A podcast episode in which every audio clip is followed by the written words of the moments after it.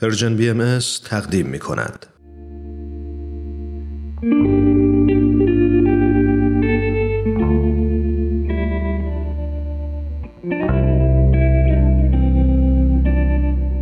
عبدالبها سر خدا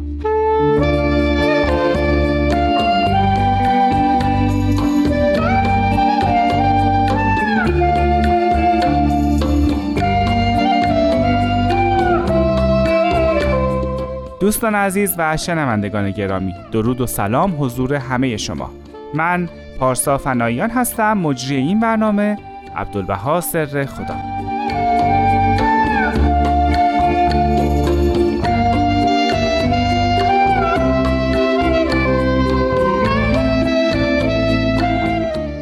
برنامه عبدالبها سر خدا اختصاص داره به حضرت عبدالبها و ما در این برنامه به نظرات، عقاید و اندیشه های اون حضرت در رابطه با موضوعات مختلف می‌پردازیم.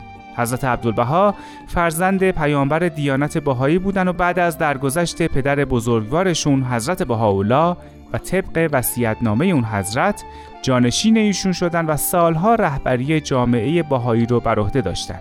در این برنامه هر هفته استاد بهرام فرید ما رو همراهی می‌کنن با من و استاد بهرام فرید همراه باشید.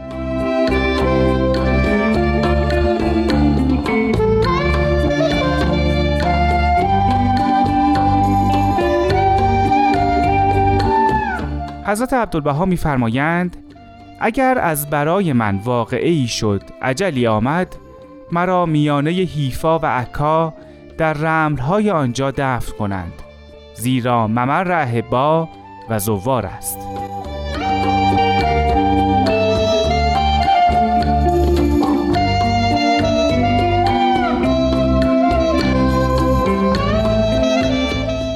خب فکر کنم با این بیانی که از حضرت عبدالبها خوندم اولین سال برنامه معلومه. به جناب فرید گفتم این بیان بیان عجیبیه و ازشون پرسیدم با این بیان حضرت عبدالبها قصد دارن به ما چه چیزی رو بیاموزن.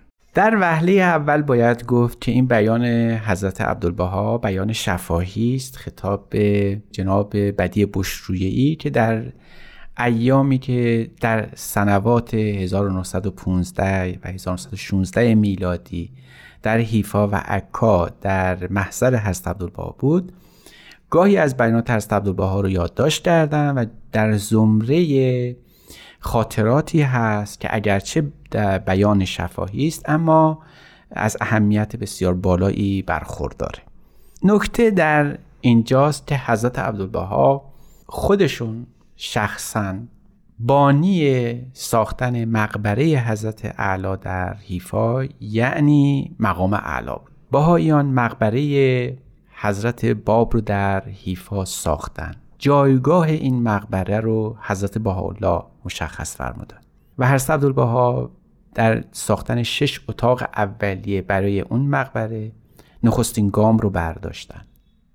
بعدها در زمان حضرت شوقی ربانی یعنی ولی امر بهایی این ساختمان مجلل شد کمال پیدا کرد و الان به شکل بسیار زیبایی تحت عنوان مقام اعلا برای بهایان مشهوره. در اینجا باید گفت که هر عبدالبها خودشون می‌دونستن. جایگاه بزرگان مثل حضرت بهاءالله و حضرت باب رو باید بنا کنن. به دستور خود حضرت بهاءالله. اما چرا برای خودشون چنین مقامی رو نخواستن؟ خب این آرزوی حضرت عبدالبها بود. شاید بتوان گفت که حضرت عبدالبها باز هم می‌خواستن در نوع زندگی و نگرششون به هستی به ما چیزی رو بیاموزن. اصولا هر کسی در زندگی خودش به پس از مرگ توجه داره. و دوست داره که پس از او ذکر خیر بشه مقبره از او بنا بشه روی مقبرش نوشته به یادگار ثبت بشه. اگر مشهور باشه عارفی قدیسی بر سر قبر او ساختمانی بنا بشه. بستگی به قربیتش به مردم و نه البته به حق هرچه بیشتر این ساختمان پرشکوهتر هم باشه. هرچه این ساختمان ها مجلل تر باشه خوشایندتر کسی است که از قید دنیا رها شده. اما حضرت عبدالبها زندگی پس از مرگ رو در تداوم این عالم می‌دونستند. یعنی قائل نبودند که مرگ و زندگی از هم جداست. بین مرگ و زندگی بنا به گفته بایزید بستامی عارف بزرگ پلی هست که اسمش مرگه. بین این دنیا و آخرت ما این مرگ فقط یک پله. جسرون یوسل الحبیب. الالحبیب یعنی آدم عاشق رو به معشوقش میرسونه این تلقی حضرت عبدالبها از زندگی و مرگ در این بیانی که خوانده شد مستطره. به ما می آموزند که اگر به زندگی پس از مرگ علاقه مندیم به رفتارمون و اعمالمون در این دنیا هم توجه داشته باشیم.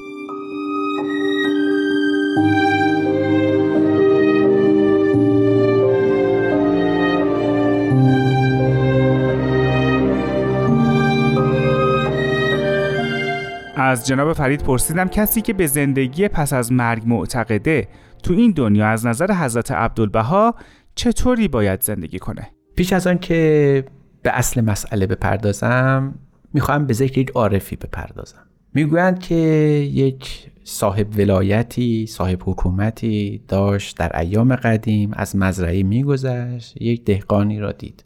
و به او گفت مذهب تو چیست؟ گفت مذهب من برزگری است. خیلی تعجب کرد. گفت من از مذهبت می‌پرسم نه از شغلت. گفت مذهب من همان برزگری است. یعنی آنچه را که میکارم درو خواهم کرد. اون عارف می‌خواست به ما این رو یاد بده که زندگی پس از مرگ ما نوعی برداشتی است که در این عالم از اعمالی که انجام میدیم هست.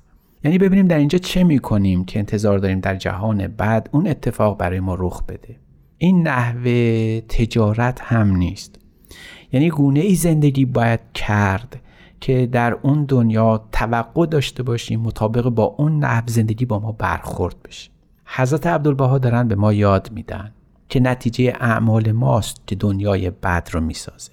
یکی از این اعمال و وظایف اخلاقی ما می‌تونه عبودیت و فنا باشه. حضرت عبدالبها نه در این بیان بلکه حتی در اون مناجاتی رو که به مناسبت روز درگذشت ایشون بهاییان عالم می‌خوانند که تحت عنوان مناجات لقا مشهوره. در اونجا قطعه ای هست که تایید همین مطلبی است که در ابتدای سخن خوانده شد. وجعلنی قبارا فی ممر الاحبا وجعلنی فداء للارض التي وتعتها اقدام الاسفیاء فی سبیلک. مضمون این است که من رو قبار راه احبا دوستداران حضرت بهاءالله کن. در این بیان هم همین نکته مد نظره.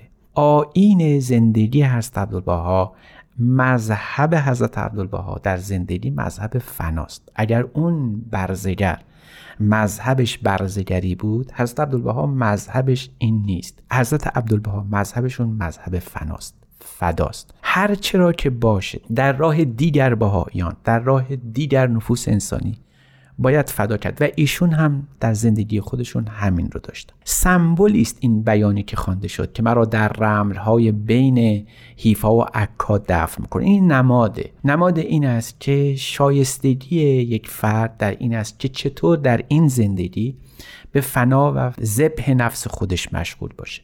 بتونه خودش رو اونطور فانی کنه که از خود هیچ باقی نگذاره. یعنی هیچ به حساب. شاید اینجا اون سخن مولانا مفید معنا باشه که در چنین فنایی البته بقا هم هست بقاء الله هم هست.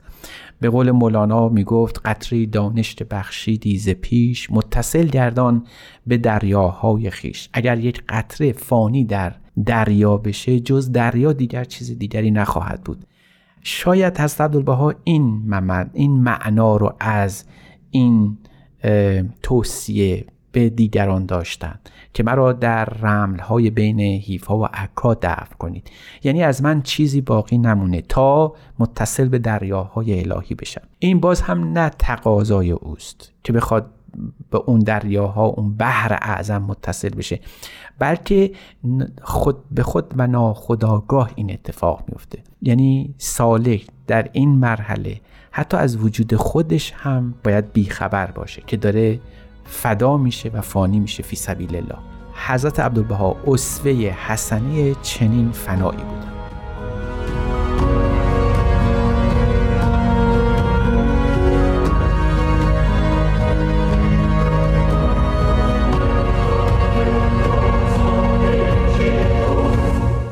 دوستان عزیز به برنامه عبدالبها سر خدا گوش میدین. همونطور که شنیدین منش حضرت عبدالبها در این زندگی بر پایه فنا بوده و توصیه اون حضرت هم برای ما همینه.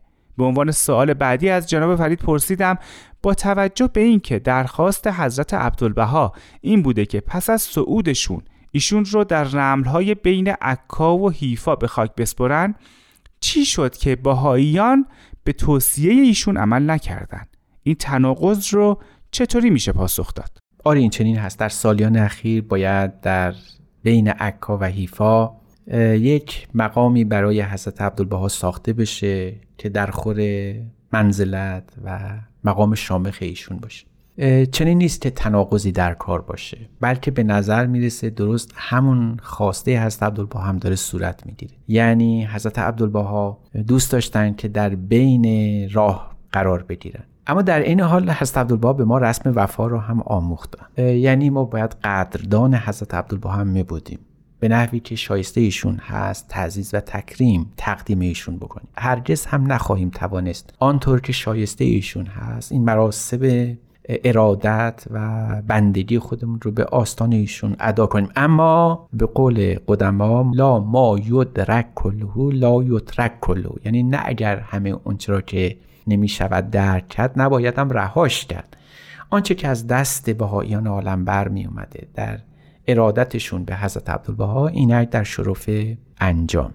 اما این یک ظاهره. یعنی حضرت عبدالبها خواه در بین رملهای بین حیفا و اکراد دفن بشن و سنگ قبری هم بر سر خاک ایشون جایگاه ایشون درست نشه. و خواه بزرگترین ابنی عالم ساخته بشه در حقیقت تعلیم فنا توسط حضرت عبدالبها تغییری ایجاد نمیشه. حضرت عبدالبها به ما آموختن و از ما توقع داشتن که در خدمت به آستان الهی در توجه به دوستداران عالم انسانی در التفات به هر کسی که به نوعی در ساحت انسانی قائم به خدمتی حرکتی پویایی هست این مراسم یعنی رسم وفاداری و فنا و محویت البته تقدیم بشه محویت و فنا در زندگی حضرت عبدالبها قله اعظم رفتار ایشون با خودشون بود. یعنی اگر بتوان یک مسئله اعلا در فنای فی سبیل الله یافت و اون رو قدوه حسنه کرد و به اون اقتدا کرد البته حضرت عبدالبها بودند.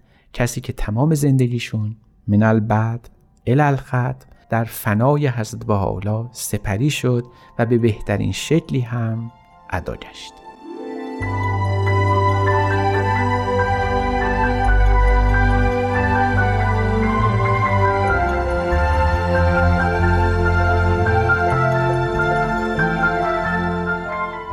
اما فنا واژه‌ای عجیب که در طول تاریخ ادیان در موردش صحبت بسیار شده و روایت های مختلفی در مورد اون وجود داره. از جناب فرید در همین رابطه پرسیدم و ازشون خواستم که توضیح بدن فنا از دیدگاه دیانت باهایی و حضرت عبدالبها چطوری تعریف شده؟ معنی فنا فی سبیل الله جز آخرین مراحل سیر و سلوک هست و عطار در منطق و تیر خودش آخرین وادی از هفت وادی رو همون فنای فلا و بقای بالله دونسته. آدمی که سعی می‌کنه تمام شعونات خودش رو در شعونات الهی محو و نابود بکنه. تعبیری که عرفا از این کردن ذبح نفسه یعنی کشتن نفس. اما مرادشون قصابی و قتل نبوده. مرادشون این بود که آدمی در همه حرکات و سکناتش در همه نیات خودش بتواند جز خدا نیندیشد و جز خدا هیچ انگیزه ای رو در کارهایی و اعمال روزانه خودش ملاک قرار نده. به همین سبب شاید بتوان گفت که دشوارترین کار هم همین بوده. تمثیل های زیادی برای او به کار بردن. تمثیل های زیادی برای زبه نفس یا فنای فی سبیل الله به کار بردن. شاید در مسئله عطار همون آتش و پروانگان باشن. که عطار گفته بود پروانه ها می‌خواستن ببینن آتش چیست. خب فرستادن اولی رو. اولی آمد گفت یه چیزی دودی از آن بلند میشه. دومی رو فرستادن. گفت من دیدم شله ای داشت و به آسمان می‌رفت. گفتن اینم درست نفهمیده آتش چیست. سومی رو فرستادن و دیگه از او خبری نشد. صاحب مقام سرپرست پروانگان رهبرشون گفت این فهمید که آتش چیست. چون از وجود او دیگر چیزی باقی نموند. به آتش پیوست و جز آتش نشد. تمثیل دیگری رو هم عارفا به کار بردن. شاید این از مولانا گویاتر باشه انسانی تر باشه. مولانا در ضمن یک حکایتی که در دفتر اول هست می‌گوید یه روزی عاشقی بعد از تقلاهای بسیار به در خانه معشوق رسید. آن یکی در یاری بزد. در خونه رو زد. معشوق پرسید که تو کیستی؟ عاشق گفت منم. گفت این منم که نشد. جواب تو تویی و من من. عاشق و معشوق که نمی‌تونن اینطور باشن که. تو هنوز به مقام عاشقی نرسیدی. عاشق بیچاره از در خونه رانده شد. یک سال رفت تهذیب نفس کرد برگشت. این بار در زد. معشوق پرسید کی هستی؟ گفت تویی. گفت حالا که منم دیگه دوتا در یک بیرون و درون نمی گنجن. پس داخل شد این تلقی انسانی است از انسان. یعنی عاشق بود هستی انسانی داشت اما جز معشوق چیز دیگری نمی‌دید آیا به خاطر داریم که حضرت عبدالبها در یک مناجاتی فرموده بودند که جز تو نجویم جز راه محبتت نپویم جز تو نخواهم و جز تو نپرستم؟ تعبیر روانی است از فناع فی سبیل الله آدمی که در تمام اعمال و شعون زندگی خودش جز خدا نبینه و جز به خاطر خدا زندگی نکنه و جز به خاطر خدا اقدام به کاری نکنه این شاید همان معنای فنای فی سبیل الله باشه.